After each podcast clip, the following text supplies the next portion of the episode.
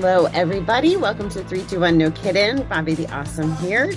And today I am joined by Miss Jennifer Smith from Uniquely Me LLC. Welcome to 321, Jennifer. Thank you very much. I'm grateful to be here. I'm grateful to have you as a guest. And it sounds like we have a lot of ground to cover just from the couple minutes we talked before getting on air. So, to kick us off, how about we start with a little introduction maybe about where you are today and why you wanted to join us. Awesome. Well, I'm I'm kind of all over the place at the moment, but right now in in my own headspace, I'm focused on on healing people. Um, I own a hemp company, and I started it about a year ago. And my main goal is to help people heal from their trauma, from their anxiety, from their pain, from their past. Um, I was diagnosed with CPTSD um, I have a rare disease. I deal with a lot of health issues. Um, I've suffered a lot in my life. So suffering is something I'm very familiar with and I don't like to see other people suffer.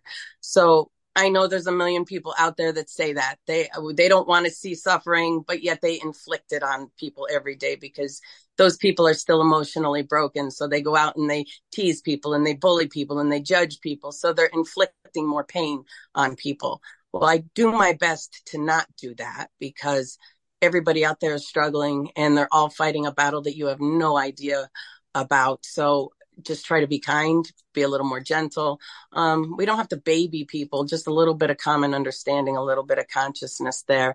Um, and my products are basically positive purpose products. So I don't make anything that makes you high or get you crazy. Um, all of my products have a purpose. So if you have pain, it's going to get rid of your pain in 30 seconds. There's no toxins, no chemicals, no poisons. Um, pharmaceutical companies hate me. Um, and that's okay. I got big shoulders. I can handle that. Um, but, but I'm trying to heal people, um, alleviate, um, anxiety and depression stress because the two main problems in society today are either pain or anxiety. We're all suffering with something. And those two components make very mean and angry and frustrated people. So mm-hmm. if you can remove the two problems, right, we can have a better society.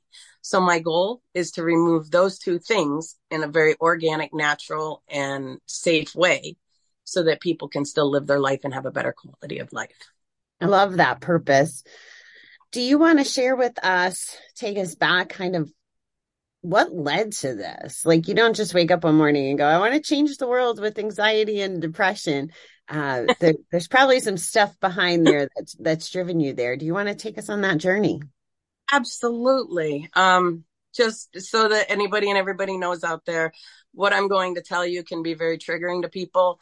Um, it can, it can uh, reopen wounds and things like that. So I just want you to know beforehand that I'm going to take you on a journey that you may, you know, question after. Um, so just so you're all aware. Um, I come from a long line of abuse. When I was a child, uh, at the age of two, I was molested by my father, to whom I called a sperm donor. Um, and from that point on, it really didn't get much easier. I have an older sister. She's two years older than me and um, we lived here in Pennsylvania growing up in the 80s. I was born in 1981, so it was a different time back then. Not many people really cared much about what was going on in kids' lives. They were partying, they were living it up, um, and they that really wasn't talked about back then. So we kind of suffered in silence. I, I always assumed that abuse and fighting and and those kinds of things that had happened were normal. Um, my mother didn't ever defend me. Um, I had told her about it when I was younger, but she didn't really acknowledge the fact that it happened. You know, I was crazy, bad things, you know.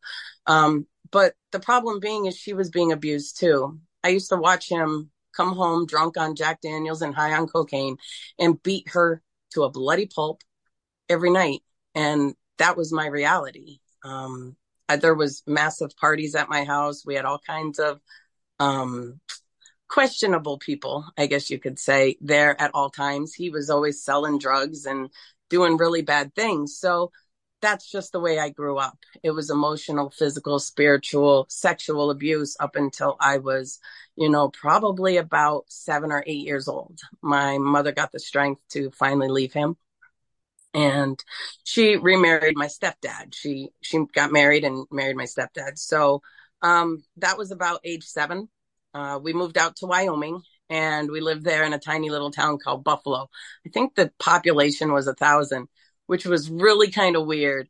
Um, I had never seen a town so tiny, even though in the town I live in, I'm related to 90% of the people and the other 10% I know. But it's still a lot more people. Um, so they had two bars on Main Street. They had two sub shops. They had a museum, um, a soda shop, which was like one of those old soda bars, you know, which was really kind of cool. Um, but it was this tiny little town, and I'm thinking, oh my God, I came from a tiny town, and this one's even smaller. My world got about this big, you know. Um, it it had maybe 400 kids in the entire district, and we all walked to school. Some rode horses to school, which was really kind of strange people left for lunch like they were working. It, it was so weird. Um, but we lived out there for a couple years while Fred, the sperm donor, went through court and everything else because he had gone on and molested another little girl. She was five. And then my mother decided, oh, well, maybe she wasn't lying. You know, there was all kinds of legal processes and everything for years. And we lived in Wyoming while this was all going on. Um, after they put him in prison, he went to prison for 14 and a half years. Um, we moved back here to Pennsylvania. Well, that got really bad because I was in seventh, seventh grade when we moved back. So when I went to school, I was related to everybody. So everybody knew what was going on. It was all over the in the papers. So everybody's parents knew what had happened. Every child knew what had happened. So when I went to school, I was tortured by the kids at school saying, "Oh, you love to have sex with your father," and "Oh, you you know," like they bullied me, tortured me. I almost committed suicide twice, um, and I'm still here, so I didn't succeed, which I'm beyond grateful for. Um, and and so school didn't even get better. Then when I started to try to date people, the parents would torture me. Like mm. it was bad. Growing up was really hard. Um, so finally at about 17, 16, 17 years old, I met my husband, to whom I'm married to still to this day. Um, and I spent a lot of time with him and um, he kind of kept me stable. And then when I turned 18, I moved out of my house and I moved in with him and we got married. I was 18 years old and um, yeah, it, it was it was really good at that point because I was able to get away from my family somewhat um, but then my mother found out that my father got out of prison. He ended up in my driveway one day, which since he abused me, they were supposed to let me know that he was getting out of prison, which they didn't, which was kind of bad because he showed up in my driveway. And apparently my mother had been seeing him while he was still in prison, which was bad because I had no idea about any of this. And then so he got out of prison and she divorced my stepdad and remarried the psycho. And then they moved to Florida. Yeah. At this point in time, while all of that was going on, I was fighting a battle that you couldn't see. It was opiates. Um, when I was 20 years old, I had brain surgery and I had a rare disease or a rare congenital defect of my skull called an Arnold Chiari malformation. Mine was a type 2. So what had happened was the hole in your skull where your brain stem comes through. Mine was too small, so it was herniating my cerebellum. It was pinching off the flow of cerebral spinal fluid over my brain and it was building up pressure. So they had to cut that hole larger and cut out my first vertebrae and build a shelf for my brain to sit on. So I have a scar about this long in the back of my head from the bottom of my neck to the top of my head. So at this point, it was a 12 and a half hour surgery. And um, I was in so much pain, it was unbelievable. So they had put me on opiates. That's where my addiction started. So while I was dealing with all of the trauma from my family, they put me on opiates for pain. Now, I don't know if you understand. I'm sure you do. You're at a point in your life where you probably understand a lot more than most. But trauma will manifest as physical pain, stored trauma and emotions. So I was suffering pain, emotional pain, and it was manifesting as real pain, even though I had brain surgery. I was still having all this pain in my body. They diagnosed me with fibromyalgia. fibromyalgia is something that 90 probably 5% of women on this planet have and it's usually connected to either sexual abuse or abuse as a child so that is something that most people don't know that if you have fibromyalgia that is trauma manifesting as real pain is it real yes it's real it's not psychosomatic it is real but you have to heal the trauma first I didn't understand that. So I was taking these pills and I took them for 15 years. I came off of opiates in 2012. I woke up one morning and I can say this, I, I, and people think I'm crazy, but I, I can't say it any other way because this is what happened. I woke up and I heard a voice and the voice said to me, you got to stop taking these pills. And I thought, I don't think I took enough because obviously I'm going a little loopy. so um, maybe I better just take a few more. But then I looked at the supply and I knew that I was running out. So I knew that I was going to have to make a decision either go to a hospital and get more pills, quit taking them because I knew the cycle was just going to keep continuing, or I could just take the whole bottle and be happy for a few hours and then worry about it later because I knew I could go buy more. Well, the little voice said, You don't have time for that. You have to stop this or you're going to die. Now I knew better because I was on fentanyl. I was taking 500 pills per month. Okay. I was taking Oxycontin 30s. I was taking morphine 50 milligrams. I was taking Dilaudid two milligrams every four hours. I was taking Opana, which is an extended release opiate, uh, morphine, actually, hydromorphone.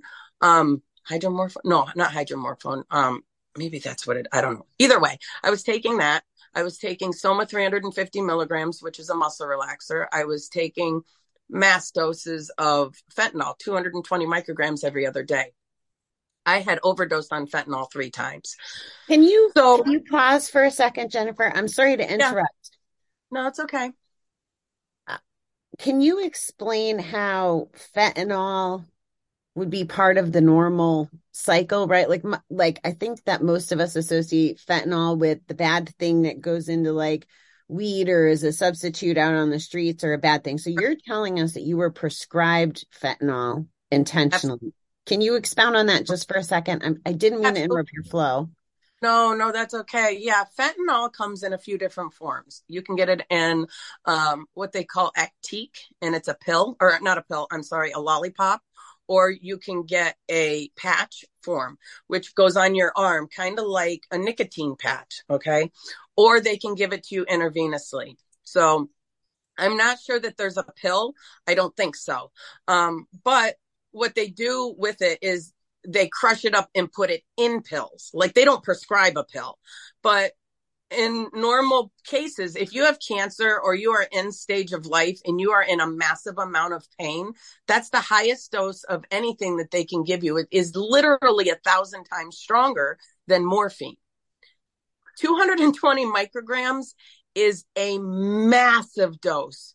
A half a grain, the size of a um, piece of rice, will kill you.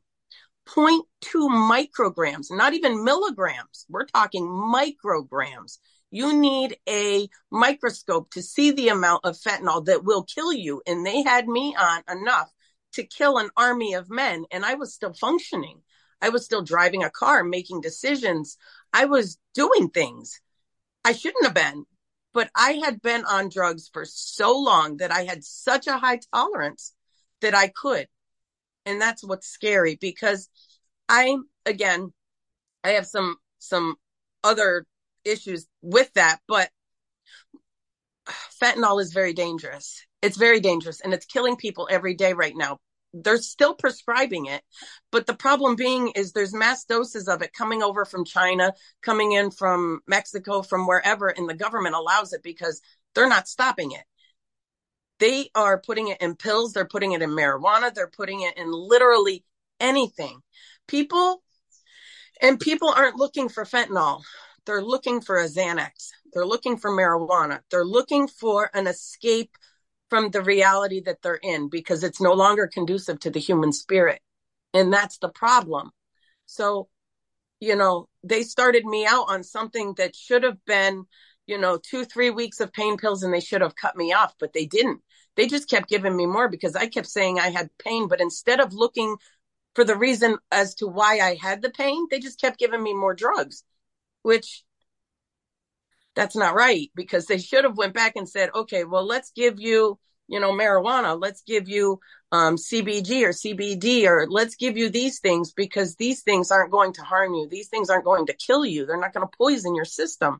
But they didn't do that. They just prescribed more. Every time I'd go to the hospital, they'd give me more. And, and I don't think they're doing that as often now, but like they killed a lot of people for for a lot of money for no reason. Now it's the opposite from my understanding um and experience actually. Now you can't yeah. get pain stuff like it's so yeah. swung the other way. They're still not looking to figure out what's causing it per se. Right. Um but the folks that need it like I ran into a family member that um, may have to stop working because they took away her prescription that kept her functioning to deal with the pain, like just crazy stuff. And it's like, oh, so you want the people who maybe aren't abusing it to go on the streets? And anyway, I, ha- I can go on about that. But anyway, you woke up, you had this voice, you're on all this medication. Um, yep. Please continue. So then I thought, well, maybe the meds are making me hear things. I'm going crazy. Maybe I better check in somewhere is my first thought process. And then I thought, you know what? No, I don't think so. Cause I don't think a crazy voice would tell me to do something that might be a good idea. So then I said, okay, little voice, what the fuck are we going to do now? I have about three hours left of pills. So it's going to either be a really good three hours or, you know, we're to, we're to dump them and we're to start suffering right now. The little voice said to me, look, you don't have to suffer. You know how to fix this. You're not dumb. But do you really want to do this time and time again? We've done this for years now. Do we really want to continue? I'm like, no. I'm like, but I can go and buy more. Yeah, but you have too much to do and you don't have time. You're to be dead and you have a purpose. So you need to get moving. And I'm like, ah, oh, shit. Now it made me responsible. That's not even fair. You told me that I have shit to do. Okay, then. And I just trusted that little voice. So what I did was I called the doctor and I said, I'm not going to take these pills anymore. And they're like, you can't stop. I said, watch me. I went and I filled my last prescription. At this point, I was, I'm highly educated when it comes to medical things because I've lived in the medical field, not worked it, lived it. I also have a rare disease called Gitelman syndrome. There's 97 known on the planet. I'm one of 97 and mine is more rare because it was a spontaneous mutation of my DNA. This wasn't a genetically inherited issue. My kidneys, instead of reabsorbing potassium, magnesium, they flush it as if it's not necessary. That holds back calcium. So my bones are 10 times stronger than any other humans and I'll never get osteoporosis. However, I do get kidney stones. I do get, well, not gallstones anymore because they took that sucker. But I mean, I have those issues. Um, also, my potassium levels, yours have to be a between about 4.5 and 5.0 for you to function normally. Mine is about 1.2. You'd be dead. You wouldn't be able to survive it. Me, I function just normally at that. So mm. for years, the doctors tried to, you know, figure out what was wrong with me and everything else. And they just threw pills at me and they couldn't figure out as to why I was dealing with what I was dealing with because there was only 97 people that they had actually seen with this disease. So I ended up suffering for years with tests and all kinds of pokes and prods and meds and doctors and you name it, I was there. I've been to every hospital that was research hospitals. I spent most of my time in Hershey because they've done studies on me for years. I'm in medical books and it's just crazy. It's it's absolutely insane. So anyway, I'm I'm educated when it comes to medications. So I knew that if I weaned myself off, I knew where I had to start and where I had to end up. So I went and I got all my pills and I started with the fentanyl and I wore it, you know, for every other day. And then I dropped my, I, I would drop my dosage the next day and drop it the next day, lower it until I didn't have any left. But I only used it for like probably two weeks. And then I went to the morphine. I threw the fentanyl away. I went to the morphine, dropped that down to the oxy, then dropped that down until I ended up all the way down at my somas and my Dilaudid or my, um, Valium. I used to take Valium. 10 milligrams. So I'd cut them in half and then I'd cut them in quarters until I had nothing left. And I have one Percocet left and it's in a bottle. somewhere, but I have one left because of the simple fact being is I wanted proof that no longer does it control me. They can't tell me that I'm an addict because I have that pill.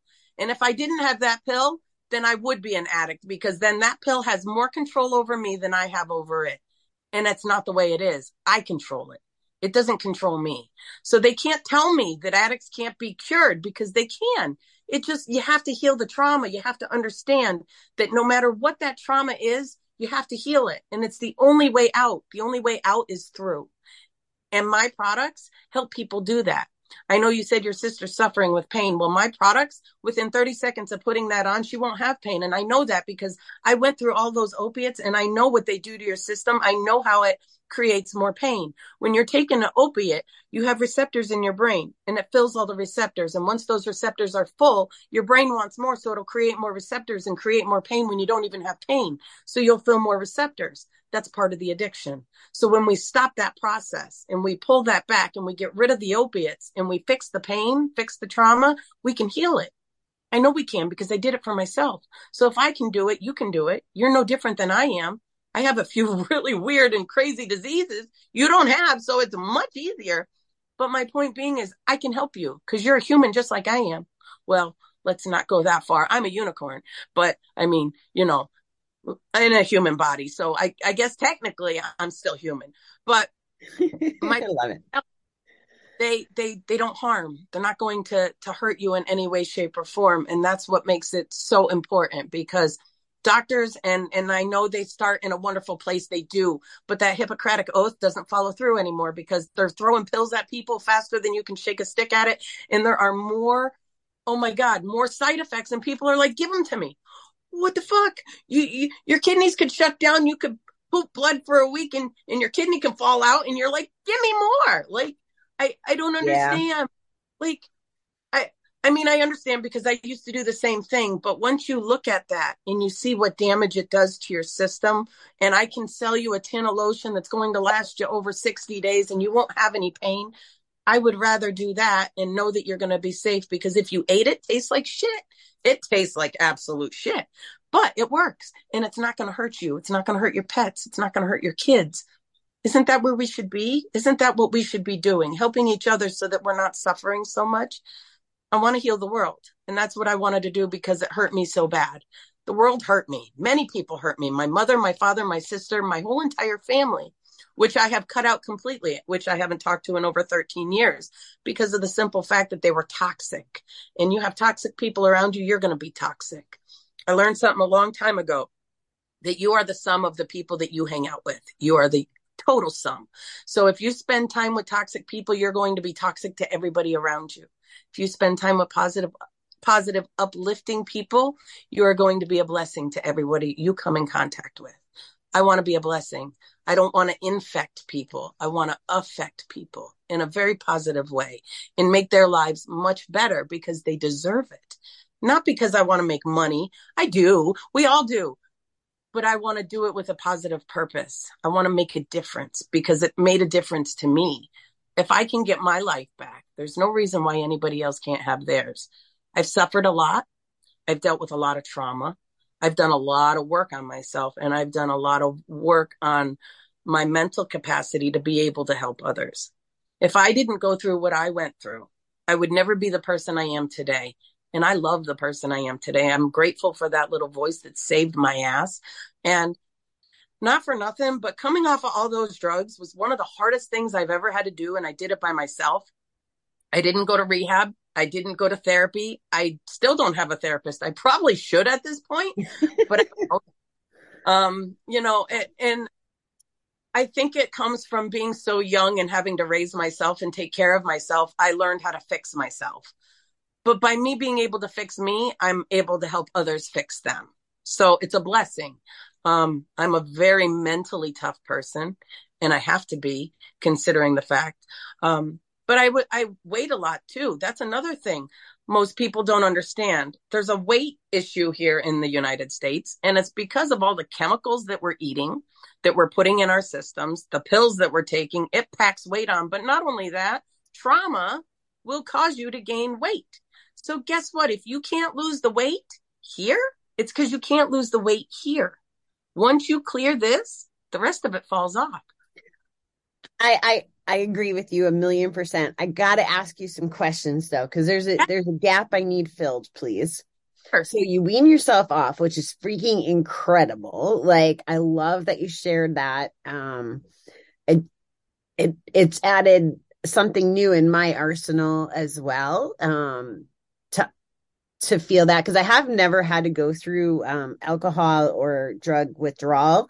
Um, I understand how dangerous it is, but. It is and, and and and maybe not everybody has the wherewithal or understanding to be able to break it down the way you did scientifically but i i was like oh in my head you you broke remember how i was talking about i have these beliefs and when i get more information they kind of evolve so yeah. in my head you think of detox as and, and I saw it when I was in rehab for gambling. They had alcohol and drug, and you know these these guys would be in locked in a room for three days detoxing. Um, yep with nothing but sugar pretty much as a resource, right? Like all this junk food to help them get through the withdrawal and all this stuff. Um, so I really liked the way you framed it. Maybe it took two weeks, maybe it took two months, whatever that is. That's still right. a lot better if you come out of it, you know, representing the way that you are and feeling healthy. So here's here's what I want to know, Jennifer. You detox and now you're yep. in this place where you're helping others. Yep. You didn't have a therapist. Like what nope. what happened in the middle to help you heal the trauma? I joined a gym. I was 265 pounds when I came off of opiates. My last date of taking any pill was November 11th of 2013. On that day, I joined a gym because I told my husband I was going to be in a bikini by summer.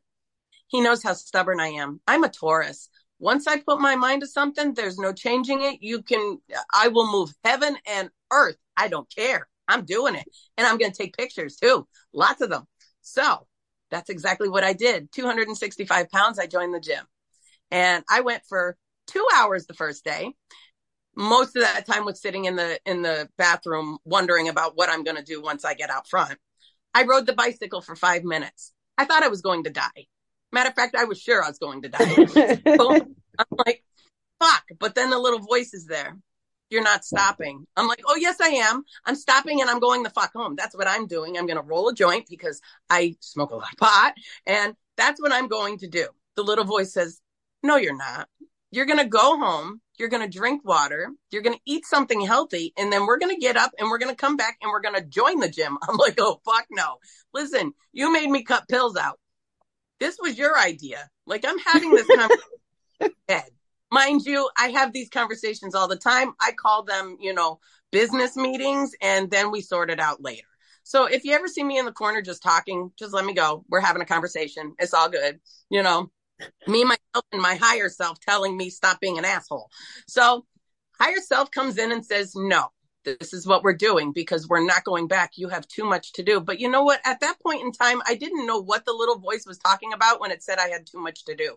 I now know while I sit here in front of you talking to you, I knew what that little voice was telling me was true that I had too much to do because I had to be doing this. I had to be running this company. I had to be talking to people. I had to be speaking because people need to know and they need to hear it that they can recover that that they can. They don't need a doctor. They don't need prescriptions. They don't need any kind of toxic poison. Their body can heal if they just give it what it needs.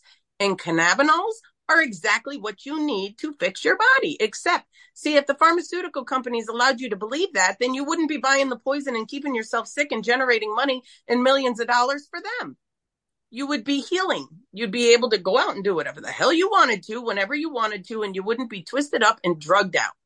Like, it's mind blowing. So you're not passionate at all about this. No, not even, not even a little bit. So little voice is like, this is what we're doing. I'm like, okay, here we go. Great. I'm like, I'm going to need two pounds of weed by the end of this week. I get it. So that's what we did. We went home, we ate, we did good. And I actually went back that night I didn't wait to the next day because I didn't want the little voice to yell at me. So I went back that night and I signed up for a full year, which made made me commit to it because I wasn't going to spend money and not go. Within 3 months, I had got myself up to 6 hours a day in the gym. Three hours in the morning and three hours at night. I dropped 120 pounds and about 50, 50 pounds of muscle in six years on my own by myself. I was deadlifting 300 pounds. I took it to the extreme and I always take everything to the extreme because I need to prove to myself that I can do it. Because I know if I can do it, I can ask others to do it.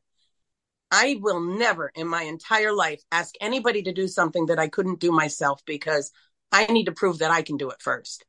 And I know if I can, anybody can. There's no excuse. There is absolutely no human being on this planet that can say to me, I can't. Yes, you can. It's I don't want to or I don't know how. One of the two. But yes, you can. 100%. You can do anything your mind you put your mind to. I know because I did so, it. So are you processing the pain of your childhood and and like like is the voice helping you do that while you're at the gym or like yeah. how did you move on from that stuff? So you're you're are you sweating out the demons like like every set eh, and I know everybody does this. There's not many people that can sit alone with their own thoughts because it's too haunting. Well, I did that. I sat alone with my thoughts. Every rep was a thought process. Every thought that I had that I wasn't as good, I knew I was better. And that your brain is your biggest enemy at times. Your narrative is your biggest enemy because it will tell you you're good or bad. But that depends on your subconscious narrative of what you're telling yourself.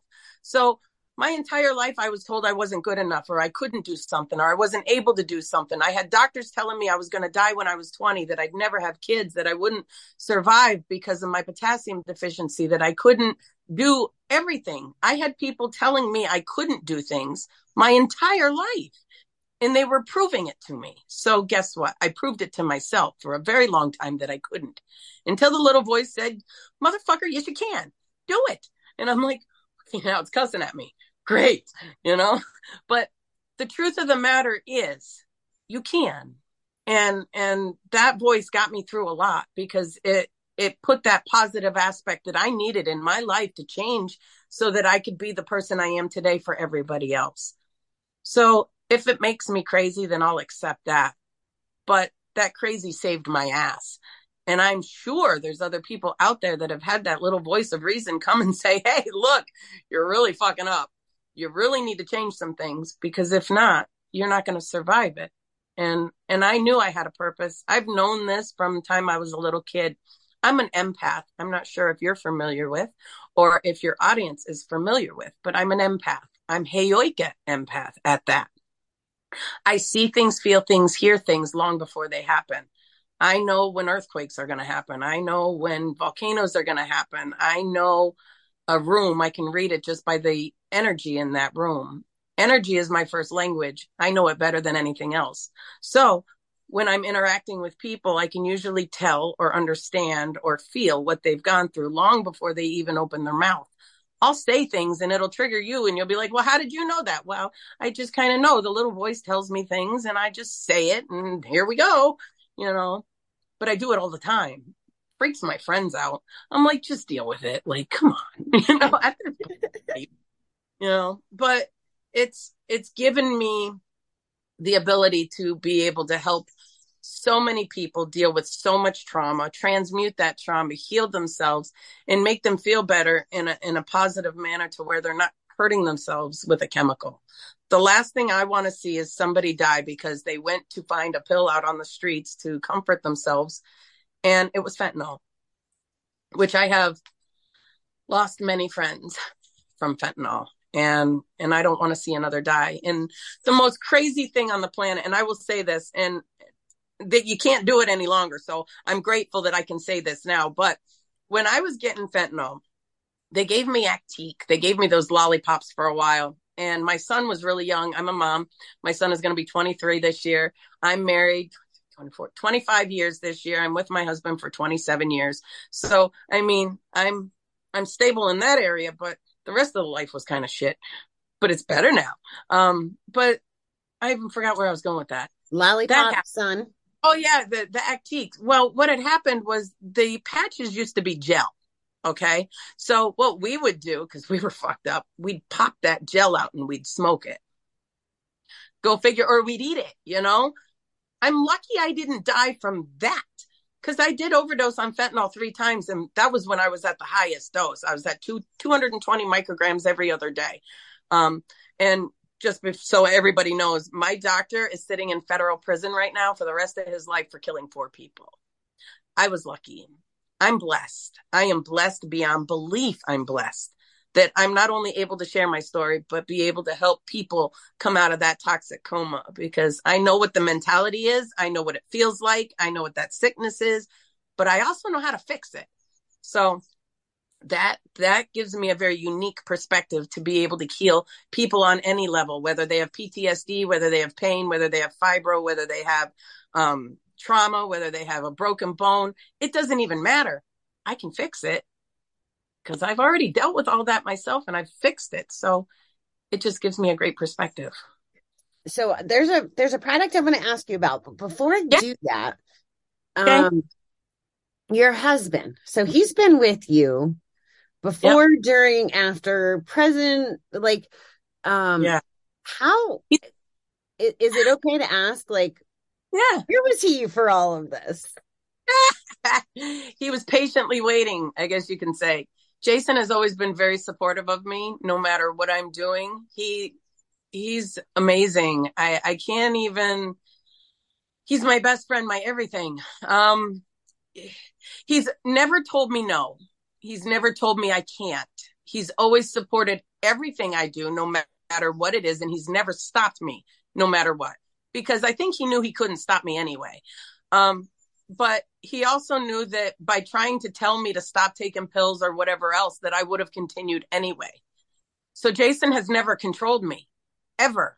So I think by allowing me to just be me, to allow me to process without pushing me or forcing me or anything, just by loving me no matter what, it really made a difference in my entire life. So I'm grateful for that. And he's still here and we're still kicking. Have we had problems? Of course. Every relationship does. Are we perfect? Absolutely not. But we fight for each other. We still love each other. There, there have been times when we don't talk for a while, but we get over it. We come back together. We do our best to communicate and, and we make it work if you can find somebody that supports you no matter what, loves you no matter what, hang on to them because you don't want to let go of that, you know, and he he's always just been there. Um there there's been times like Jason had a rough life growing up too. You know, he was mentally abused and, and emotionally and physically abused. So he has a lot of trauma that he needed to work through. So we're just two broken people that have decided to just work together and make it work. So um you know it's and and now we run this company together. We we work together every day. We're we're just happy living life and, and enjoying ourselves and helping others heal from from trauma and just trying to make a big difference in this world you know? Thank you. That that's very mm-hmm. beautiful. And and one of the takeaways i just got from that was we don't have to marry our parents right? Like no. how often does that happen right? We see um you know guys marry people like their moms in an unhealthy way and and same thing with girls marrying their um sperm donors. And that's what i always i call yeah. Bob, why that sperm donor or biological so i get that. Do you want to know why that happens though? Because it's all they know is what my guess would be Right. Well, as a child, when you're emotionally deprived, then you think that emotional deprivation is what you deserve and what mm. love is.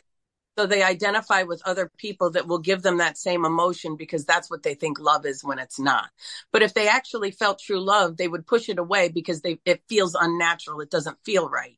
So they have to change the thought process. So if their father emotionally abused them, that's what they're going to look for because they feel that that's what love is when it's really not. Until they get older and realize that that's really not what love is and they figure it out. Some do, some don't. And that's why most people stay in that cycle of abuse because they jump from one abuser to the next and learn abuse after abuse after abuse. And they feel that that's all they understand. And that's why, um, that's what they identify with. So that's what they will continue to seek out when you are able to heal your trauma and change your vibration and thought process, chaos will no longer feel like love and it won't be bad and, and love won't feel boring any longer.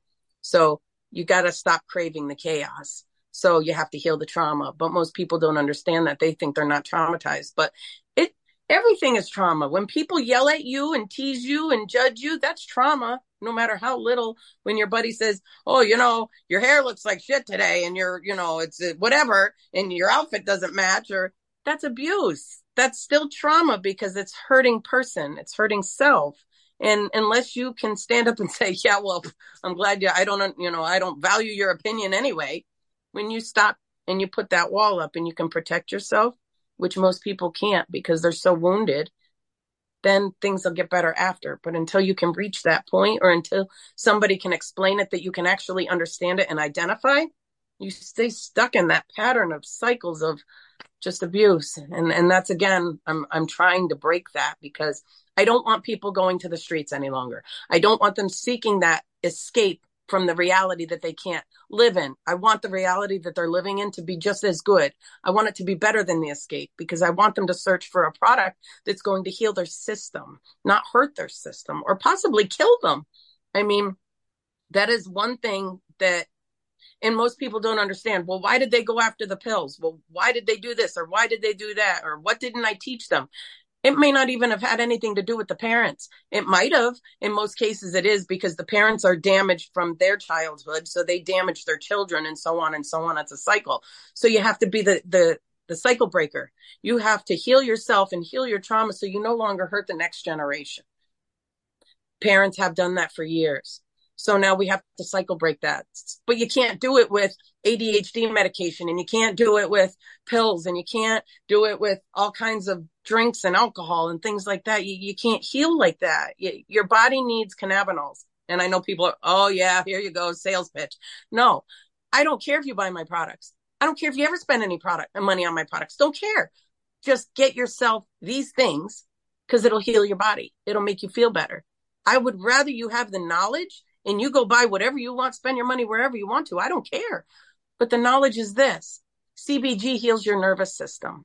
CBD reduces inflammation. If you have cancer, you want CBG because CBG is the only one that kills cancer and shrinks tumors. It's the only one that proliferates more brain cells and new synapses in your brain. The only one that does that. So if you have Parkinson's or dementia or whatever, you want CBG to heal your mind people don't have that information and they need it.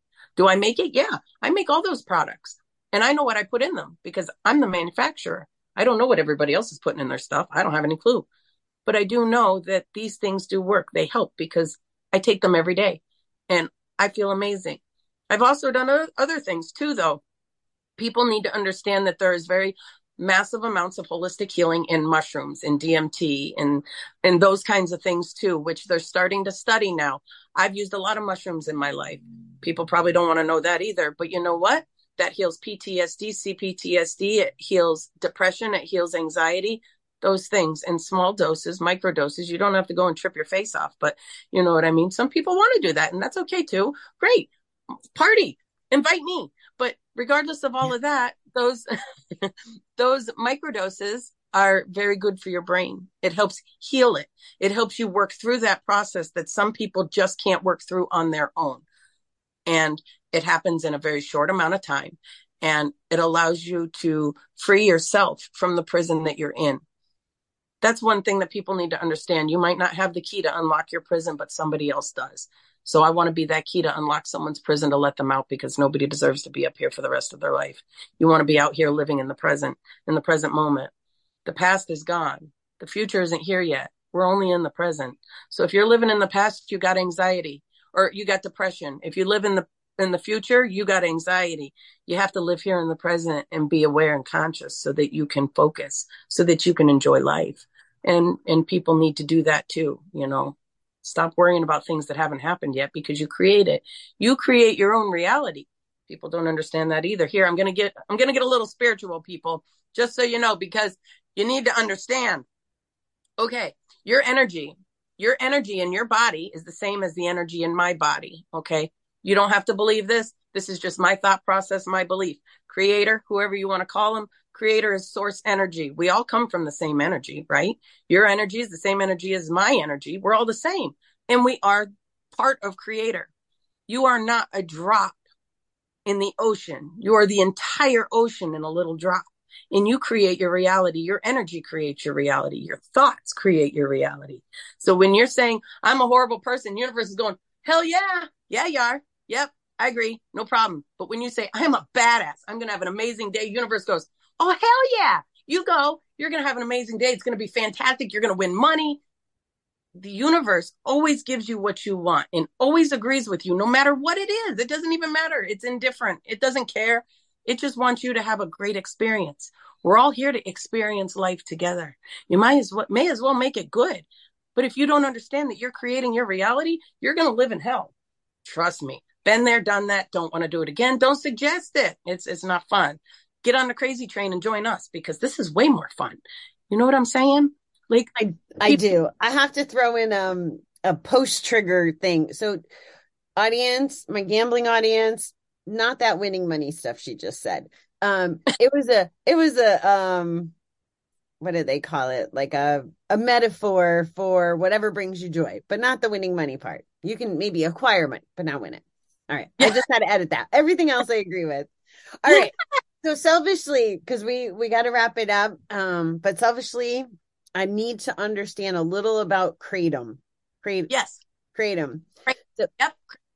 So Is... somebody on on social mentioned it and okay. said there's this new wave of like kratom and another K word bars opening up and stuff.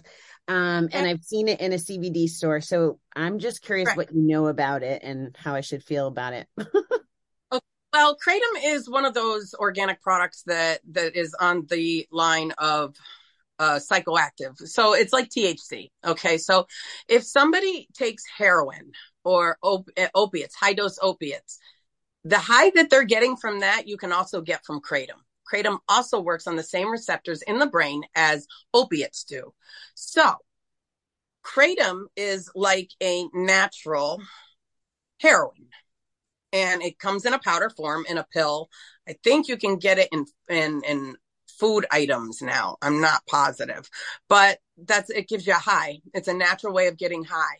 So it it's I I don't know if it's a plant or a tree, but I do know it's an organic matter and they they grind it all up and pop it in a pill and I know a lot of people that have taken taken that to get off of heroin that if they're going through withdrawals something like that that's what they use it for.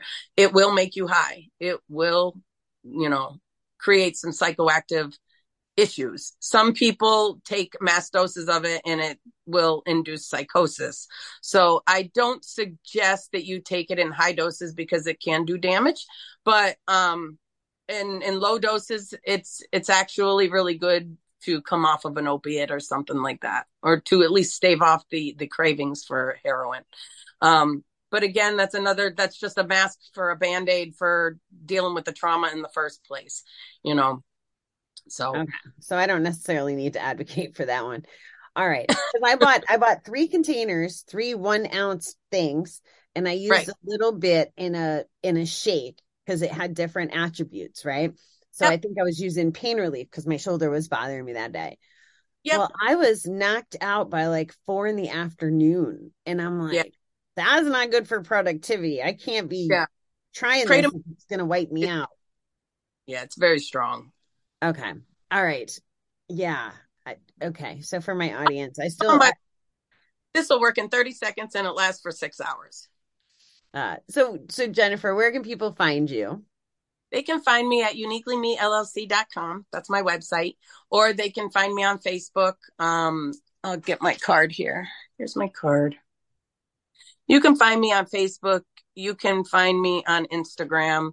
Um, I'm all over the place. I have a podcast that's called The Glitch in the Matrix.